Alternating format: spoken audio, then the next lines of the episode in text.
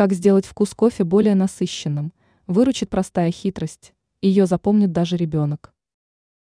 Кофе – бодрящий и вкусный напиток, который способен подарить бодрость на весь день, вне зависимости от того, как его приготовили. Тем не менее, опытные кофеманы знают, как сделать кофе еще ароматнее и насыщеннее. Повар, пекарь четвертого разряда Юлия Архипова поделилась способом улучшить вкус данного напитка одной простой хитростью. Вам не придется тратиться на дорогостоящие добавки и сиропы. Возьмите на заметку. Чтобы кофе превратился в настоящее лакомство, заварите его особым образом.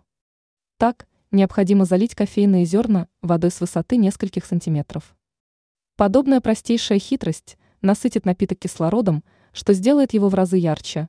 Вы сами удивитесь тому, как преобразится ваш кофе.